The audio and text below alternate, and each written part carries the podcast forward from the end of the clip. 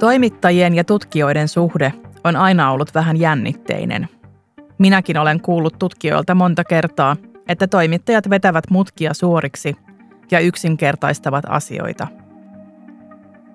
Viime vuonna tein Longplaylle juttua tieteen replikaatiokriisistä, eli siitä, että suurta osaa esimerkiksi lääketieteen ja psykologian tutkimuksista ei kyetä toistamaan. Silloin yllätyin siitä, miten monet tieteellisen tiedontuotannon ongelmat muistuttivat minua omasta alastani, journalismista. Kärjistykset, uskaliaat johtopäätökset ja valikoivat rajaukset ovat ongelmana molemmilla puolilla aitaa. Samoin arkuus kritisoida kollegojen työtä tai kyseenalaistaa julkaisijoiden kriteereitä.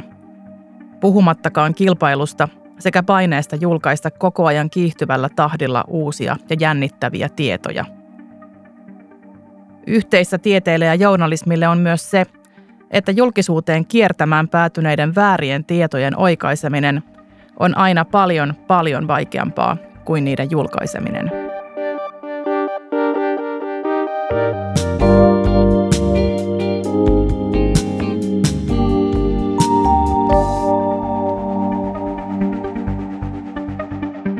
Minä olen Longplayn toimittaja Anu Silverberg ja tämä on niin totta kuin osaamme. Tässä podcastissa selvitän vieraitteni kanssa, mikä meidän ihmisten tavassa tuottaa tietoa mättää.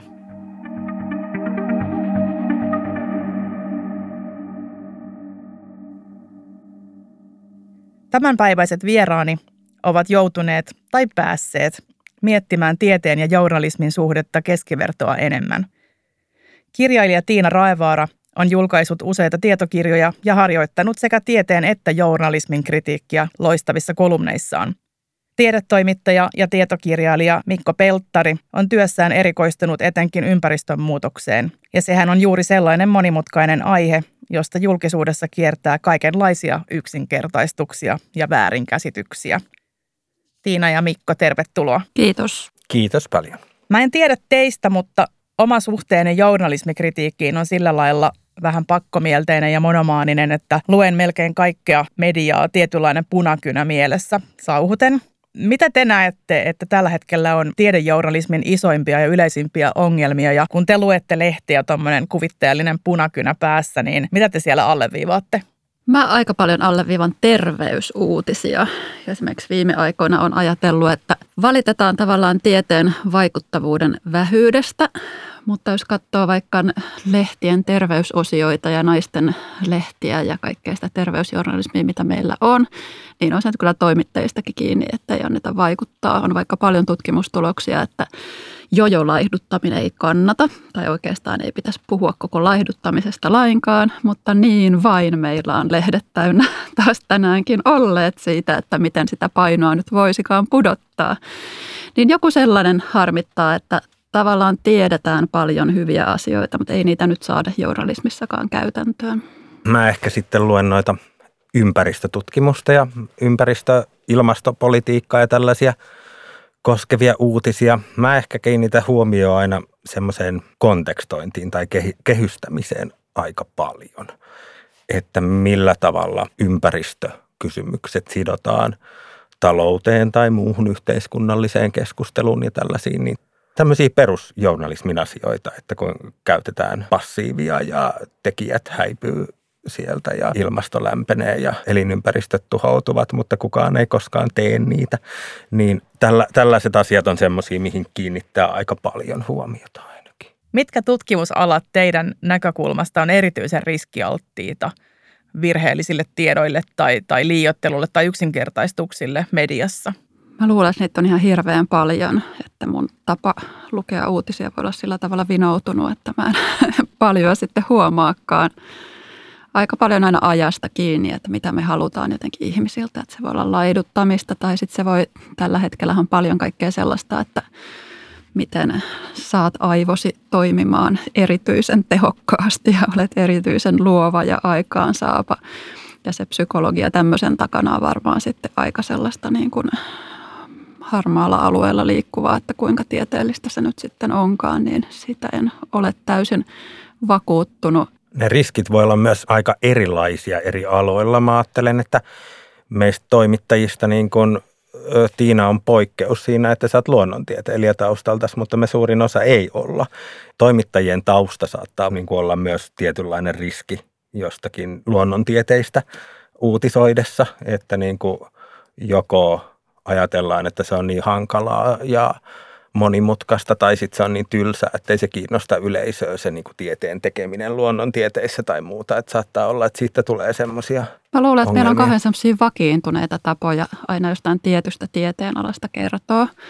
Mun oma alahan on molekyylibiologia ja musta tuntuu, että se on sellainen ala, mistä uutisoidaan aina kauhean niin kuin teknis-utopistisesti. Sillä että vau, tällaistakin taas tutkijat on tekemässä, että tämä on niin pelkästään hienoa, vaikka, vaikka kyllähän alaan liittyy hirveästi semmoista vauhtisokeutta ja eettisiä ongelmia. Sitten taas on tieteen aloja, vai jotain humanistisia aloja, mitä katsotaan jotenkin sillä että no huh, huh, onpas nyt vaan vähän turhan kuulosta taas tämäkin poetiikka, mitä täällä tutkitaan, että kannattaako siihen nyt rahaa laittaa. Tähtitiedettä katsotaan myös kauhean sillä ihailen ja sitten toimittajat kirjoittaa sitä kauhean mielellään, vaikka tuntuu, että ei siinä niin kuin oikein koskaan kukaan ymmärrä, että mistä on kirjoittamassa, että on vaan jotain valtavaa löytynyt jostain avaruuden laidalta ja sitten sitä halutaan uutisoida. Kauhean semmoisia niin tietynlaisia rekistereitä ja suhteita siihen aina tietyn tieteen alan tietoon, kun sitä julkaistaan näistä suurista odotuksista mulle tulee mieleen sellainen Twitter-tili, mitä mä seuraan, jonka nimi on Just Say Mice. Eli sanokaa nyt vaan, että tutkitte hiiriä toisin sanoen. Eli se on semmoinen, semmoinen tili, jonka ylläpitäjät postailee tämmöisiä lehtiotsikoita, joissa on aina unohtunut mainita, että joku lääketieteen läpimurto-tutkimus oli itse asiassa tehty hiirillä eikä ihmisillä. Ja sitten ne päätyy just lööppeihin sillä että nyt löytyi Alzheimerin tautiin tota, ratkaisu ja sitten oikeasti on kyse jostain aivan muusta. Mitä muita tämmöisiä hups jäi sanomatta olennainen asia, niin tulee teille mieleen tällaisia, tällaisia juttuja, jotka aina uudestaan uudestaan päätyy otsikoihin ja sitten itsellä käy mielessä, että niin, olikohan se hiirillä. Mä oon itse joskus jonkun blogin kirjoittanutkin tästä Alzheimer-uutisoinnista kuinka oikea ongelma se vielä meillä on ja kuinka monta kertaa se tauti onkaan voitettu lehtiotsikoissa, kun on uutisoitu uusista tutkimuksista, jotka on läpimurtoja ja joista löytyy parannuskeinoja, jotka luovat toivoa ja kertovat Alzheimerin taudin syyn ja vaikka mitä. Mä itse ajattelen, että just näiden lääketieteen ja molekyylibiologian ja genetiikan ja biotekniikan tutkimuksista, niistä voisi kertoa paljon kriittisemmin. Ainoat hetket, milloin niistä kerrotaan kriittisesti, on ehkä vaikka tällaisia rahoituksiin liittyviä asioita, mutta että sitä itse tutkimusta kritisoidaan aika vähän, vaikka niissä voi olla aika isojakin eettisiä ongelmia, vaikka pelkästään se koe-eläinten käyttö.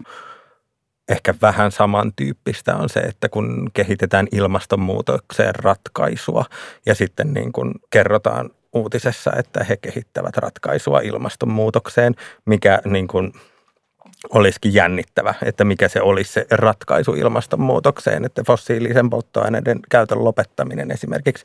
Mutta siis tässä on vähän sama semmoinen niin perussääntö tiedetoimittajalle, että jos ö, pitää kysyä, että no onko tämä tehty ihmisillä tämä tutkimus, ai ei vai, niin vähän sama, että no mihin tämä on ratkaisu. Ja ja siis sillä tavalla se tarkentaminen, että auttaako tämä meitä elämään tulevaisuudessa jotenkin norma semmoista elämää, mitä me ollaan totuttu, vai vähentääkö tämä päästöjä, vai auttaako se sopeutumaan, niin se on ehkä semmoinen usein toistuva asia. Mulla on semmoinen olo, kun mietin tavallaan tutkimuksen teon ja tutkimuksesta uutisoinnin suhdetta, niin siinä on sellainen hirveän hassu paradoksi, että tavallaan tutkimuksessahan yritetään koko ajan mennä kohti pienempää ja kohta, kohti erityisempää ja tavallaan löytää jonkun yhden yksityiskohdan, miten se toimii. Ja sitten uutisoinnissa kuitenkin lähdetään aina sillä yleistämään, että tämä toimiikin tämä periaate sitten kaikessa tässä ja se on yleistettävissä tällaiseksi. Ja nämä on ihan täysin päinvastaiset lähtökohdat ja silti ne jotenkin pakotetaan yhteen silloin, kun lähdetään uutisoimaan. Että tutkija on jotenkin pakotettu vaikka tiedotteissa kaivamaan, keksimään sitä, että miten tätä voisi yleistää ja sitten se on oikeastaan ihan vastoin sitä tieteen periaatetta. Tämän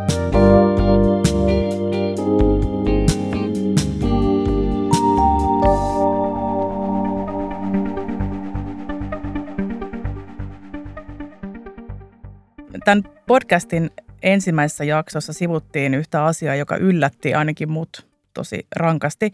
Nimittäin kun julkisuudessa pyöriviä vääristyneitä tiedeväitteitä on tutkittu, niin onkin havaittu, että aika usein ne päätyy sinne mediaan suoraan yliopistojen tiedotteista.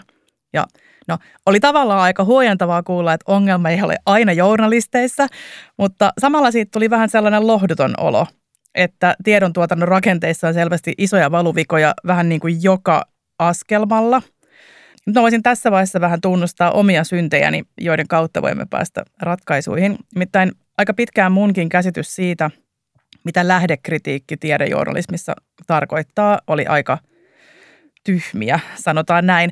Mä esimerkiksi luulin pitkään, että arvostetussa tiedelehdessä julkaiseminen tai viittausten määrä ikään kuin jotenkin automaattisesti turvaisi sen tiedon luotettavuutta. Mä oon myös kirjoittanut juttuja pelkän tiedotteen tai tiivistelmän perusteella ja ehkä jollain epämääräisellä tasolla myös olettanut, että se vertaisarviointi sinänsä tuottaa oikeaksi todistettua tietoa. Eli no, toisin sanoen olen ollut aika diletantti, mutta toimittajahan on väistämättä vähän diletantti. Me kaikki tiedetään kaikesta vähän, mutta emme juuri mistään tarpeeksi. Ehkä juuri teitä lukuun ottamatta. Mutta siis on selvää, että harvat, harvan journalistin ammattitaito riittää mitenkään tutkimustulosten luotettavuuden arvioimiseen. Niin miten journalisti voi punnita väitteen luotettavuutta silloin, kun hän ei ole itse sen alan asiantuntija? Ja nyt en etsi tähän yhtä ratkaisua, kuten, kuten tota, niissä jutuissa haettiin siihen ilmastonmuutokseen, vaan ehkä niin kuin monia. Että, että jos nyt haluaisin, haluaisin tehdä työni paremmin, niin mikä joku sellainen muistilista vaikka mulla kannattaisi olla päässä, kun mä lähden tiedejuttuja tekemään? No mun ihan peruspointit on niitä tällaisia, että mennään siihen alkuperäiseen tutkimusjulkaisuun, katsoo just vaikka ne metodit, koska sieltä hän näkee sen, että onko tehty hiirillä vai onko tehty ihmisillä tai onko tehty jollain kauhean vinoutuneella ihmisryhmällä kuinka suurella määrällä on tehty, mitä ylipäätään on tehty, onko semmoinen väite, mitä on, sitä yritetään yleistää, niin onko se nyt oikeasti yleistettävissä. Teen tosi paljon peruskuukolailua, jossa ei ole niin käsitystä siitä tutkimuksen tekijästä, että kuka tämä ihminen on, toimiiko tämä nyt oikeasti omalla alallaan, kun on julkaissut tämän tyyppistä, onko tällä taustalla niin kuin paljon tämän jutun osaamista, vai onko tämä joku ihan kummallinen loikka, mikä voi saada sitten epäilemään kaikenlaista – Yrittäisin kysyä alan toiselta asiantuntijalta, semmoiselta, joka ei ole mukana tutkimuksessa. En myöskään luota tällaisiin uutistoimistojen uutisiin, jotka on tehty tutkimusten perusteella. Toki yleensä pyritään tekemään huolellisesti, mutta monta kertaa huomannut, että oikeastaan ne mua kiinnostavammat jutut, niin ne ei olekaan päätynyt siihen jonkun toisen tekemään uutiseen, että sieltä on haluttu joku sen kärki nostaa esiin, mikä musta on vähän turha ja tavallaan se niin kuin jutun ydin onkin jotain muuta ja se pitää itse mennä löytämään sieltä tutkimusartikkelista. Kyllä mäkin niin kuin tykkään kysyä joltain tyypiltä, jonka tiedän niin kuin tuntevan semmoista niin kuin valtavirtakenttää. Paljon erityisesti, jos niin kuin joku uutinen on tosi raflaava – niin sitten mä kysyn aina, että hei, että onko lukenut tätä ja voisitko kertoa, että niin kuin, onko tässä jotain niin kuin epäilyttävää sun mielestä tai näin. Ja tietysti kyse on niin kuin oman näkökulman valinnassa siinä, että joskus voi olla tosi kiinnostavaakin se, että jos tulee jotenkin niin kuin kiistanalaisia tutkimuksia, mistä keskustellaan paljon. Tämmöiset kiistat saattaa paljastaa esimerkiksi jotain siitä, että minkä takia asiat on monimutkaisia ja joskus niin kuin monimutkaisuuden ymmärtäminen on sitten niin kuin vaan myös parempaa ymmärtämistä. Siinähän tiede ja journalismi jotenkin lähtökohtaisesti pintapuolisesti eroaa, että mitä niin kuin poikkeavampi tutkimustulos, niin sitä kiinnostavampi se toki voisi journalistin olla uutisoida. Mutta sitten taas tutkija ajattelisi ehkä pikemminkin niin, että näin poikkeava tulos, että tämä, tämä ei voi pitää paikkaansa, että tässä täytyy nyt olla jotain, joka vähän niin kuin selittää pois tämän poikkeuksen, että jos takana on paljon tuloksia ja tutkimusta, joka näyttää jotain muuta, niin kyllähän semmoiseen niin poikkeukseen pitää lähtökohtaisesti suhtautua tosi epäillen. Kirjailija ja tutkija Jussi Valtonen listasi taannoin tiedetoimittajien verkkosivuilla vinkkejä toimittajille. Yksi niistä kuului näin, että etsi esitetyille väitteille vahvimmat mahdolliset vasta-argumentit. Ja mä tykkäsin tosta sen takia, että se ei ole, että etsi vasta-argumentit, vaan että vahvimmat mahdolliset. Mä oon miettinyt tätä tosi paljon, että mi- miten, mä, miten mä selvitän sen, että mitkä ovat vahvimmat mahdolliset. Tavallaan toi on, niin kuin, toi se lähtökohta, mistä, pitä, mistä pitäisi niin kuin lähteä liikkeelle, mutta millä mä varmistan sen, että, että mä osaan arvioida se oikein, niin onko teillä mitään vinkkejä? Tai kun mä lähden kyselemään vaikkapa – saman alan tutkijoilta, että mitä te tuumaatte tästä juuri julkaistusta artikkelista, niin mitkä teidän on niitä oikeita kysymyksiä esittää siellä?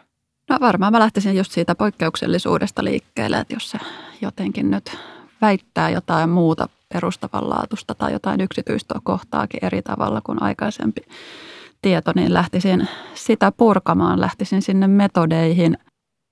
Mä usein koitan esittää sellaisia kysymyksiä, että – tämä tutkimus on tällainen, että tämän perusteella viehättäisi ajatella näin, niin koitan sanoa suoraan, että nyt tulee tämmöisiä ajatuksia mieleen ja koitan testata niitä. Ehkäisen sitä, että kompastun niihin omiin, omiin itse asettamiini hansalankoihin sitten kirjoitustyössä, niin sitten koitan testailla tällaisia ajatuksia, jotka mua erityisesti innostaa. Mä itse asiassa just tänään luin kolme vuotta sitten Brian Resnikin Vox-julkaisussa julkaisema jutu, jossa niin puitiin tutkimusten ja journalismin semmoista niin rikkinäistä puhelinta, että mistä ne lähtee ne väärät tiedot leviämään, niin hän antoi semmoisen niin hyvän vinkin, että, että hän kysyy aina tutkijalta, että mitkä voisivat olla todennäköisimmät väärät johtopäätökset tästä tutkimuksesta. Ja se on musta aika, aika kiva, kiva vinkki. Ja mä luulen, että aika, aika monesti niillä tutkijoilla itsellänsä on aika hyväkin näkemys siitä, että, että on niin kuin mielessä jo sellaiset kauhuotsikot, että sitten kun tämä päätyy iltapäivälehden otsikkoon, niin millä kaikilla tavoilla tämä on väärin ymmärretty. Toi on hirveän hauska, täytyy kyllä itselleen laittaa muistiin, kuulostaa toimivalta. Ja tutkijahan on työkseen itse kriittinen, epäilee koko ajan tai pitäisi epäillä koko ajan itseään ja kyseenalaistaa jokaista tekoa siinä tutkimuksen vaiheissa. Ja niin kyllähän sitä osaamista kannattaa käyttää hyödyksi. Mitäs toimittajien suhde tutkijoihin tai tiedealaan. Esimerkiksi urheilujournalismissa ja kulttuurijournalismissa aika yleisiä toistuvia keskusteluja on se, että toimittajat joissain tilanteissa luopuu omasta kriittisyydestään, koska vaikka fanittaa haastattelun kohdetta tai haluaa, haluaa ikään kuin, niin kuin samastua siihen, siihen käsittelemäänsä skeneen. Niin onko tämmöistä tiedejournalismissa? Kyllä sitä on. Jossain vaiheessa puhuttiin tieteen puudeleista. Ajatellen, että tiede journalistit olisivat just tämmöisiä tieteen faneja, joita voi sitten vaan tutkia vähän rapsutella ja se onnellisena siinä lähettää sylissä, kun saa kertoa niiden hienojen tutkimusten tuloksia. Että kyllähän toi on asia, niin kuin, mitä pitää varoa ja jota, jota varmasti näkyy ja varmaan keskittyy just ehkä tietyille tieteen aloille tämmöinen, että niitä on, niitä on helppo fanittaa, kun ne kuulostaa niin hienolta. Ja vaikka en itse pyöriskele missään skeneissä, mm. en toimittajien enkä tutkijoiden oikein, niin kyllä mä niin kuin tunnistan semmoisen niin kuin lähtökohtaisen ajatuksen, että siis tuntuu, että ollaan usein vähän samalla puolella. Että niin kuin voisin kuvitella, että niin kuin semmoinen niin kuin taloustoimittajan tai politiikan toimittajan lähtökohtainen asenne ainakin pitäisi olla niin kuin paljon ärhäkämpi. Ja sitten haastattelutilanteet ja tällaiset on usein aika semmoisia – myötäsukaisia, että nyt mä tulin tänne ja mä haluan ymmärtää, mitä sä teet. Ja siinä on niin kuin hyvin semmoinen, ne on aika toverillisia ja se voi olla tosiaan vähän ongelmallista. Sitten taas tutkijat, totta kai he hirveän mielellään puhuvat tutkimuksestaan ja yliopistoissa koko ajan enemmän vaan korostetaan sitä tutkimuksen julkisuutta ja yhteiskunnallista näkyvyyttä, mutta on myös paljon ennakkoluuloja ja pelkoja paljon just pelätään tämmöistä mm. kärjistämistä tai vääristämistä tai jotain klikkiotsikoita. Ja sitten on semmoisia ehkä vähän lapsellisiakin ajatuksia vaikka siitä, että iltapäivälehdet olisi kauhean semmoisia vääristeleviä. Että saattaa ihan törmätä semmoisiin ajatuksiin, että annan tutkija mielellään antaa haastattelun vaikka Helsingin Sanomille, mutta iltapäivälehdille ei halua antaa haastattelua. Ja se on hirveän hassu ajatus, koska ihan tutkijan pidä sitä yleisöä valikoida. Tavallaan kaikki yleisöt ansaitsee sitä luotettavaa tietoa. Ja sitten tietysti semmoinen niin inhimillinen seikka, että harva, harvassa on ne tutkijat, jotka on jatkuvasti julkisuudessa. Et monesti tutkijalle se on aika ainutkertainen tapahtuma ja sitten sitä ainutkertaista tapahtumaa niin tietysti vahtii sillä oikein kunnolla, että tuliko se otsikko nyt hyvin sinne ja oliko kaikki oikein. Ja jos siinä vähän jotain mielipahaa tulee, niin se jää vahvasti mieleen, koska se on se ainutkertainen tapahtuma ja se ei tavallaan korjaannut koskaan. Niin sitten voi jäädä semmoisia aika traumaattisiakin ajatuksia ajatuksia tutkijalle ehkä siitä median kohtaamisesta toimittajalle se taas on niin kuin yksi homma muiden, muiden joukossa ja se kohtaaminen sitten tavallaan unohtuu siinä muiden myötä. Mä työskentelin kymmenen vuotta Helsingin yliopiston tiedelehdessä yliopistossa ja tuommoisen niin pienen lehden kohdalla niin kuin tavallaan ne välit tutkijoihin on hirveän tärkeät, että tavallaan niin kuin, kun enimmäkseen Helsingin yliopiston tutkijoiden kanssa ollaan tekemisissä, niin jos meillä olisi jotenkin niin kuin – huono maine, joka olisi toisaalta niin kuin tosi helppo hankkia, niin se, sitä voisi olla hirveän vaikea korjata. Ja toisaalta se, että meillä oli tutkijoiden, en ole siis siellä töissä enää, on edelleen varmasti hyvä maine, mutta toi, se hyvä maine oli myös hirveän hyödyllistä, että niin kuin kukaan ei koskaan kieltäytynyt haastattelusta, kun pyysin ja niin kuin puhuttiin mielellä ja tavallaan niin kuin siinä on semmoinen myös semmoinen, niin kuin siinä oli valmiiksi semmoinen luottamusasema, että no yliopistolehti varmaan hoitaa kyllä homman hyvin. Toisaalta se olisi kauhean kiinnostavaa, kun yliopiston oma tiedelehti olisikin vihattu tutkijoiden joukossa ja mm. älyttömän kriittinen ja asioita penkova ja kyseenalaistava. Sekin voisi olla ihan hyvä asetelma jossain kohtaa. Se voisi olla ja onhan toi vähän ongelmallista myös niin kuin toi, että mä sain kyllä vihapostia valitettavan vähän.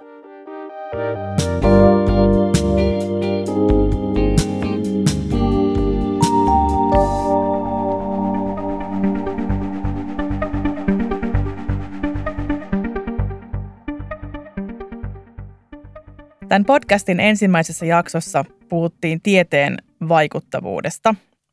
Mietitään nyt hetki journalismin vaikuttavuutta.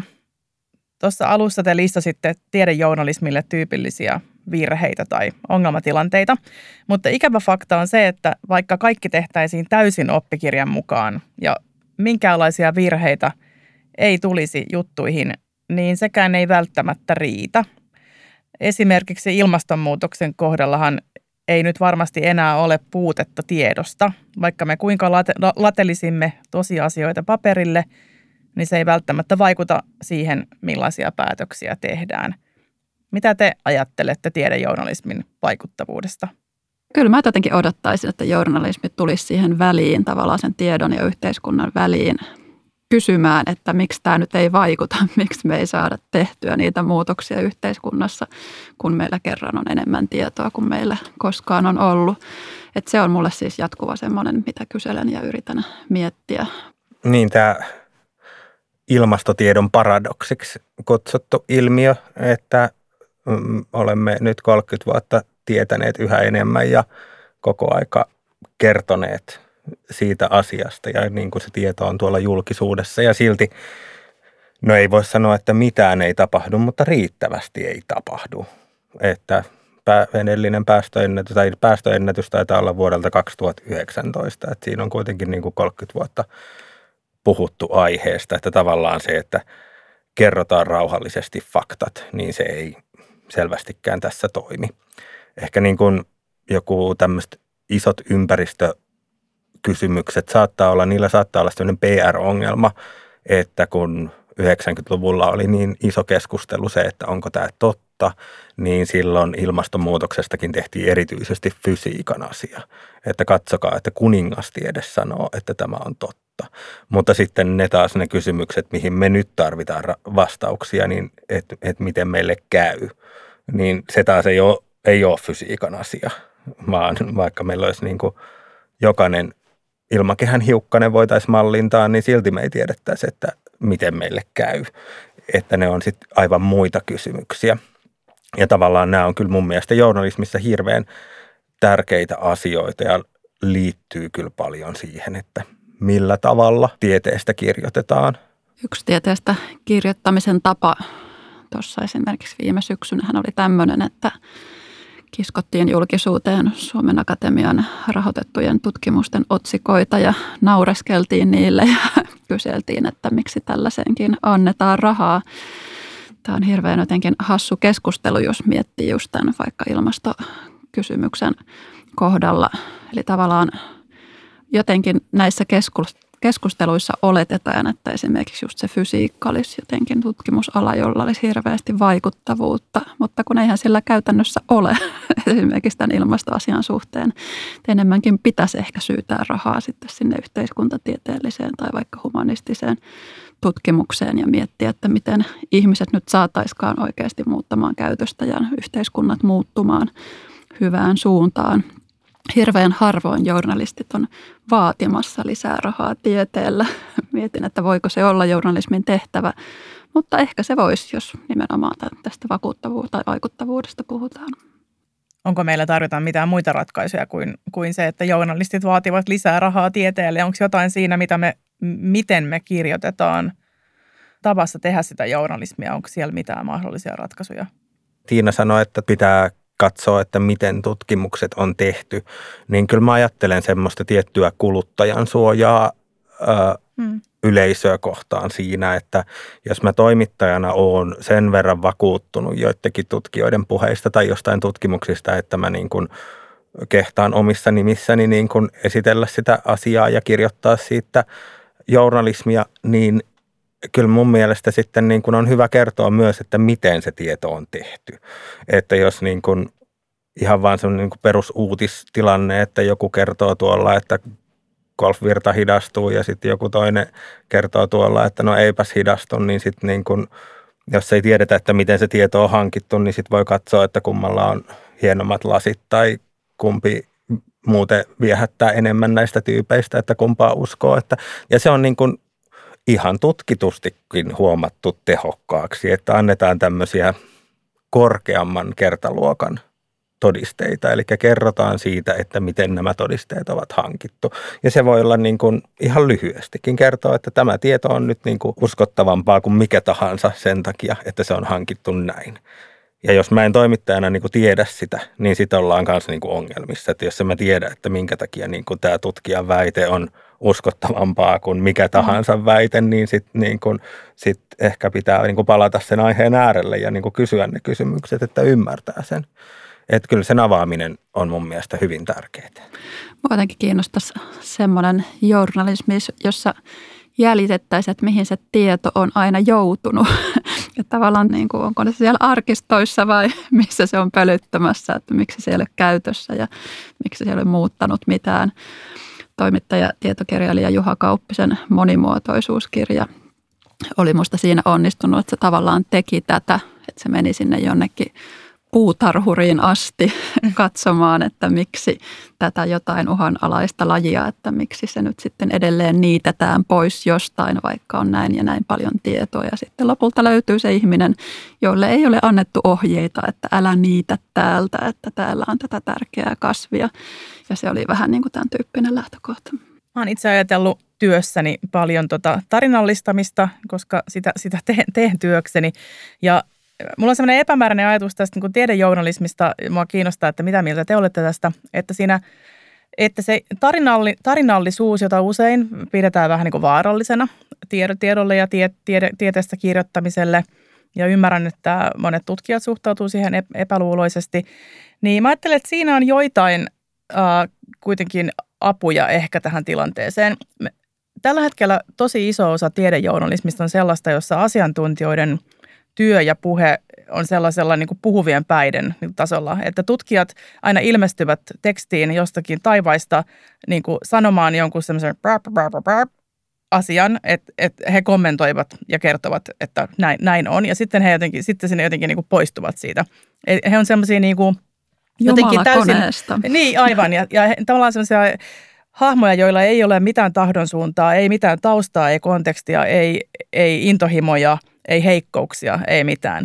Mutta jos me äm, ajatellaan myös tutkijoita ihmisinä, jotka tekevät työtä, niin silloin herää heti kysymyksiä, mikä hän hänet toi tälle alalle, mikä häntä erityisesti ajaa, mikä sai hänet kiinnostumaan tästä aiheesta, mikä voisi olla hänen heikkoutensa, kun hän on niin kiinnostunut tästä aihe- aiheesta, ketkä ovat hänen liittolaisiaan, ketkä ovat hänen vastustajiaan, minne hän on menossa, mistä hän haaveilee ja niin edelleen.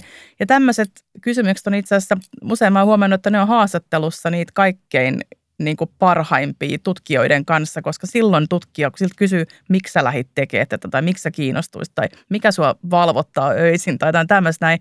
Silloin ne alkaa puhumaan ja sitten yhtäkkiä ne on ihan liekeissä ja sitten sieltä tulee sellaista konkretiaa, joka ainakin mulle avaa sit sitä myös sitä tutkimusta tai sen merkitystä ihan eri tavalla. Sitten mä niin tajuin, että aa, siis tämän takia täällä on väliä tai, tai minkä kannalta sillä on väliä ja näin edelleen.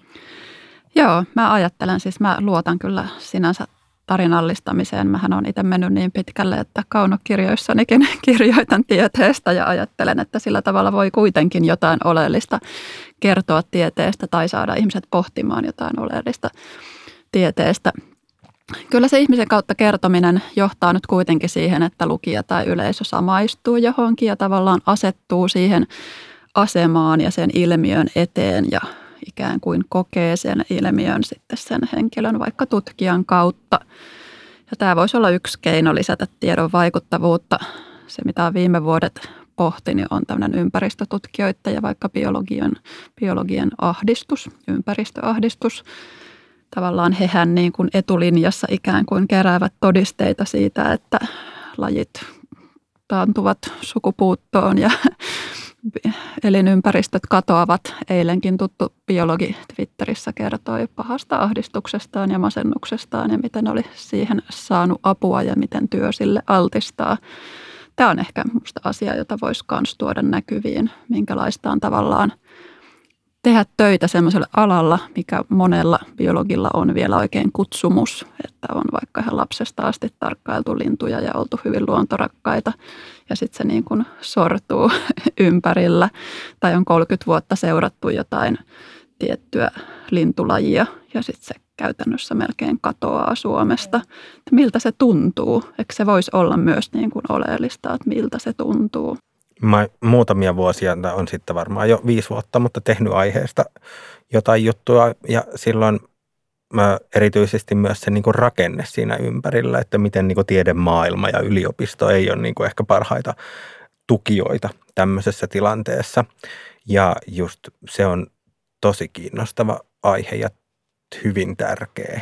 Joo, ja se on kyllä tutkimusviestinnässä ei ole mitään sijaa tämmöiselle tutkijan tunteille, että jos nyt tulee paha mieli siitä, että oma tutkimuskohde alkaa olla kadonnut, niin ei se niin kuin mahdu mihinkään siinä tutkijan normaalissa niin kuin viestintämaisemassa. Pelätäänkö siinä, että silloin hän menettää uskottavuuttaan? Jonkun verran pelätään. Kyllä on vielä mallilla jotenkin semmoinen, että tutkijan pitäisi olla sellainen hirveän objektiivinen tarkkailija ja ei niin kuin saisi olla sidettä siihen tutkimusaiheeseensa. Mutta ehkä tästä on vähän tultu mm. pois ainakin just tuossa ympäristötieteissä. Että. Ja toinen asia on ehkä se, että niin kuin jos mä palaan tähän sun aiempaan kysymykseen, niin kyllähän niin kuin tarinallistamisen kautta, että jos niin tutkijoita usein käytetään just sellaisina puhuvina päinä, jotka kertoo, että miten asia on tai että mitä ne tietää, niin kyllä tosi kiinnostavaa on se, että miten tutkijat tietää, että, että että jos hän kertoo jostain asiasta, niin kysyy, että milloin sä keksit tämän? Että niin kuin mikä, mikä sai sut, niin kuin, ajatteliko sä aikaisemmin eri lailla? Ja se on aina mahtavaa, jos tutkija sanoo, että no itse asiassa joo, ajattelin ennen eri lailla. Niin sitten se muutos on hirveän kiinnostavaa ja tällaiset asiat niin kuin mun mielestä tutkijan ajattelu on semmoista, mikä saisi näkyä tiedejournalismissa enemmän. Joo, tämä on just sitä, mitä itse toivon, että ei niinkään raportoitaisi vaan niitä tutkimusten tuloksia, vaan enemmän sitä niin kuin tieteen tekoa, mitä se on, minkälaisia valintoja siihen liittyy ja minkälaista just tämmöistä omien käsitysten kehittymistä ja omien ennakkoluulojen voittamista ja ajatusvääristymien huomaamista, niin sehän olisi tosi hienoa. Se voisi olla yksi yksi ratkaisu myös tähän vaikuttavuuteen, että vois, voisin kuvitella, että ehkä tämä on jotain tämmöistä tiedetoimittajan herkkäuskoisuutta taas, mutta niin kuin voisin kuvitella, että jotenkin se, että puhutaan enemmän siitä, että miten tiede tietää ja miten tutkijat ajattelee, niin saattaisi olla myös semmoisen niin ylipäätään sellaisen tiedeymmärryksen kasvattamista. Kyllä mä joo, ajattelen kanssa noin. Mä ajattelen, että se tapaat on tavallaan pelkkiä tutkimustuloksia, jotka on aina vähän ristiriidassa keskenään, niin sitten tiede näyttäytyy jotenkin semmoisena, että nyt on noin ja nyt on noin ja nyt käsitys evoluutiosta meni uusiksi, mikä on myös vakio-otsikko, mikä mua ärsyttää, että on hirveän semmoista niin kuin jotenkin, että tälleen hups vaan käsitykset muuttuu ja se on tavallaan se tiede olevinaan, vaikka eihän se ollenkaan ole. Joitain vuosia sitten mä lupasin itselleni toimittajana, että mä en enää käytä jutuissani sanaa kohu, koska se on niin epämääräinen ja tyhmä ja sitä viestiä köyhdyttävä sana. Se on sana, joka mahdollistaa sen, että ei oikein mietitä, että mitä oikeastaan nyt, mistä, mistä puhutaan tarkalleen ottaen. Öm, onko jotain muuta, mitä tiedetoimittajien pitäisi luvata lukijoilleen teidän mielestä? Ja ehkä mitä itse haluaisitte luvata? Mä haluaisin itse luvata, että niin kun ehtisin aina mennä sinne kysyä semmoisia kysymyksiä. Mä koitan, mistä on tässä semmoisia kysymyksiä, mistä on tässä puhuttu. Eli, eli että miten tämä tieto on hankittu ja itse huomaan, että onnistun siinä joskus paremmin ja joskus huonommin. Että ehkä se on niin kuin sellainen, että missä haluaisin skarpata enemmän. Ehkä ylipäätään mä ajattelen, että semmoisten niin kuin tieteen filosofisten kysymysten esittäminen – että siinä tiedejournalismissa voi kiinnostaa muutkin kuin ne tulokset ja katsoa niin kuin löytää semmoisia näkökulmia, jotka tuo esille jotain muuta siitä tieteen tekemisestä ja ylipäätään niin kuin se, niin kuin, että yliopisto on ihmisten yhteisö ja tiede on ihmisten yhteisö ja se on varsin kelvollinen tapa tuottaa tietoa. Mutta sitten just se, että se ei ole niin kuin mikään semmoinen niin kuin taikalaitos, joka tuottaa meille faktoja. Tämä kaikki myös suojaa tavallaan sitä keskustelua menemästä ihan semmoisille raiteille, että sanotaan, että, että, että niin kuin joku replikaatiokriisi tai joku, että se niin kuin, ö, tuhoaa tieteen uskottavuuden kokonaan, niin eihän se niin ole, vaan paitsi semmoisessa tilanteessa, jos on ajatellut aikaisemmin, että tiede on erehtymätön. No ehkä just tämä, minkä äsken mainitsin, että joku pani käsitykset kokonaan uusiksi, niin se on aina vähän vaarallinen. No Mikko aikaisemmin mainitsi hyvässä valossa semmoiset tutkijoiden väliset kiistat. Sä et sitä varmaan tällä tavalla tarkoittanut. Se on mulle vähän semmoinen, mitä mä aina vähän varon, että mikä esitetään niin kuin kiistana, mikä on tavallaan semmoinen eroava näkemys jostain yksityiskohdasta – harvoin takana on mitään sellaista suurta oppikiistaa ja joka mielellään kuitenkin ehkä esitetään semmoisena, että nyt on niin kuin ihan päinvastaiset näkemykset siellä tiedemaailmassa, että ihan ovat toistensa hiuksissa tutkijat siellä. Tosi harvoin on näin. Joo, se on ihan totta ja vaikka olisikin jotain isoja oppikiistoja, niin se ei estä yleensä tutkijoita istumasta niin kuin samalla käytävällä vierekkäisissä huoneissa, että niin kuin voi olla niin kuin hyvin erilaisia näkemyksiä tieteen tekemisestä ja se ei ole, se ei ole kuitenkaan kovin iso ongelma. Joo, en, enkä tosiaan tarkoittanutkaan niiden kiistojen paisuttelua, vaan että jos joku näyttää kiistalta, niin olisi kiva ymmärtää, että mistä siinä on kyse. Joo, ja esimerkiksi nyt koronapandemian aikaan niin tämmöisiä niin kuin kohauttavia kiistoja oli aika paljon, jos vaikka Twitteriä luki ja miten to, tutkijat siellä kommentoi toisilleen. Ja mä ajattelen, että tämän tyyppiset hetket voi olla toimittajalle arvokkaita tuoda näkyviin niitä arvoja siellä tieteen teon takana, että miksi nämä näyttäytyy näin erimielisenä. Niin sitä ei selitäkään, että olisi jostain tieteellisestä tutkimuslöydöksestä erimielisyyttä, vaan erimielisyyttä on siitä niin kuin arvoista, että mitä tämän tuloksen perusteella pitäisi tehdä yhteiskunnassa. Tiina Raevaara ja Mikko Pelttari, kiitos, että tulitte mun vieraakseni. Kiitos. Kiitos. Minä olen Longplayn toimituspäällikkö Anu Silverberg ja tämä on Niin totta kuin osaamme.